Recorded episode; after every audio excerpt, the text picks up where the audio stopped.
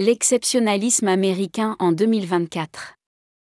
Joseph Esney, Jr., Project Syndicate, décembre 11, 2023.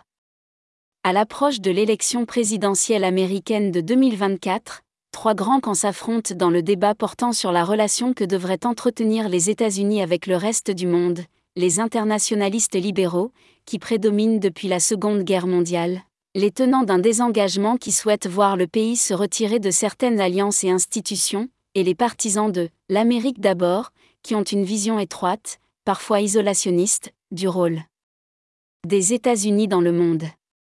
Following à Colorado Supreme Court ruling disqualifying Donald Trump a presidential candidate in the state, the US Supreme Court now must also weigh in. It is a fraught time for the Republic and for the High Court itself les Américains pensent depuis longtemps que leur pays dispose d'une autorité morale particulière.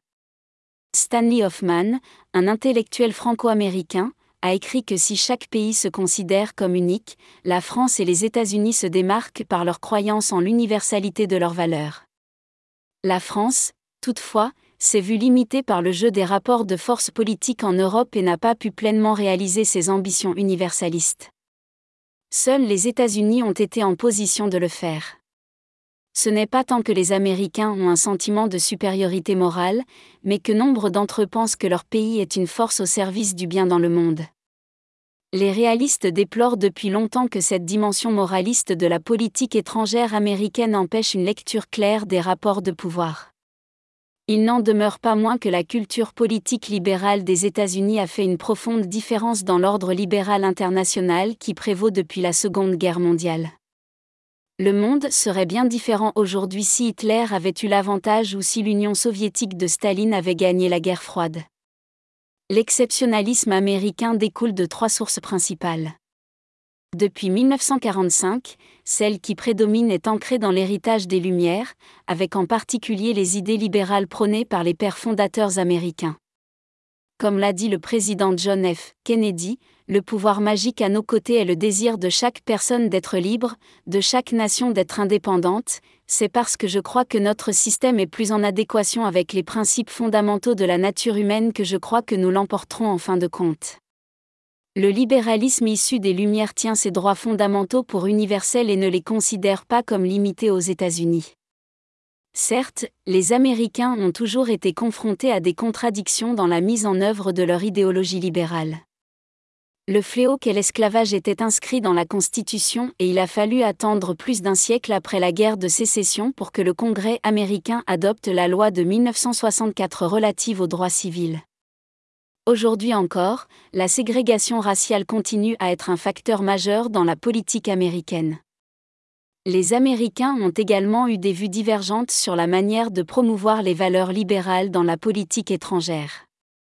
Pour certains, le projet universaliste a servi de prétexte pour envahir d'autres pays et imposer des régimes qui leur étaient favorables. Il ne fait aucun doute que le racisme a joué un rôle dans les interventions militaires des États-Unis au Mexique, en Haïti et aux Philippines par exemple.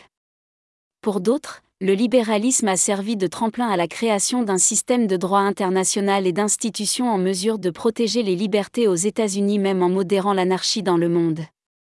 Le deuxième élément de l'exceptionnalisme américain tient aux origines puritaines du pays ceux qui fuirent l'Angleterre pour créer une société puritaine en relation directe avec Dieu dans le Nouveau Monde se voyaient comme le peuple élu.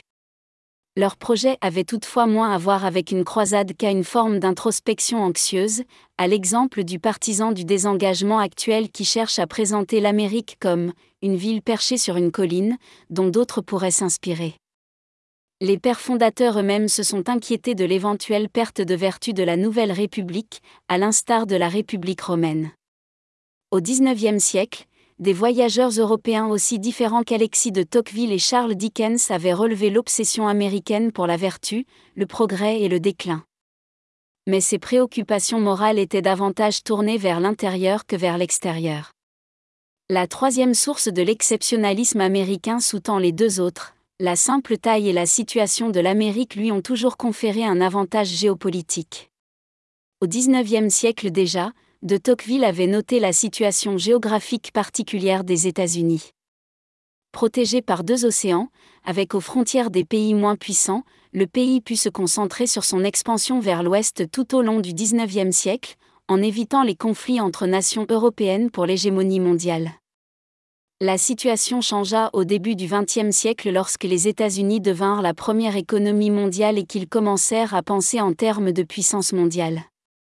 Ils avaient après tout les ressources, la marge de manœuvre et d'amples occasions de faire comme bon leur semblait, pour le meilleur et pour le pire. Ils avaient la motivation et la capacité de prendre la tête de la création de biens publics mondiaux, ainsi que la liberté de définir l'intérêt national au sens large.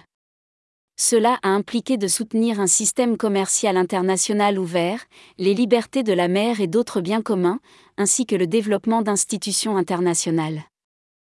La taille des États-Unis crée une base réaliste importante pour l'exceptionnalisme américain. L'isolationnisme a été la réponse de l'Amérique à l'équilibre mondial des pouvoirs au XIXe siècle. La République américaine, encore relativement faible, pouvait se montrer impérialiste envers ses voisins plus petits, mais elle se devait de suivre une politique prudemment réaliste vis-à-vis des puissances européennes. Bien que la doctrine Monroe affirmait la non-ingérence mutuelle entre les Amériques et les puissances européennes, une telle politique ne pouvait être maintenue que parce qu'elle coïncidait avec les intérêts britanniques et le contrôle des mers par la Royal Navy. Mais à mesure que la puissance de l'Amérique augmentait, ces options se multipliaient. Un tournant important se produisit en 1917, lorsque le président Woodrow Wilson, rompant avec la tradition, envoya 2 millions d'Américains combattre en Europe. Bien que la Société des Nations libérales créée par Wilson à la fin de la guerre ait été rejetée par ses concitoyens, elle a jeté les bases des Nations unies et de l'ordre libéral après 1945. Aujourd'hui, le président Joe Biden et la plupart des démocrates affirment vouloir maintenir l'ordre existant, tandis que Donald Trump et les partisans de l'Amérique d'abord veulent l'abandonner et que les tenants du désengagement des deux partis espèrent pouvoir choisir parmi les ruines. L'approche qui prévaudra lors de l'élection présidentielle américaine de l'année prochaine aura des répercussions majeures sur les conflits en cours en Europe, en Asie et au Moyen-Orient.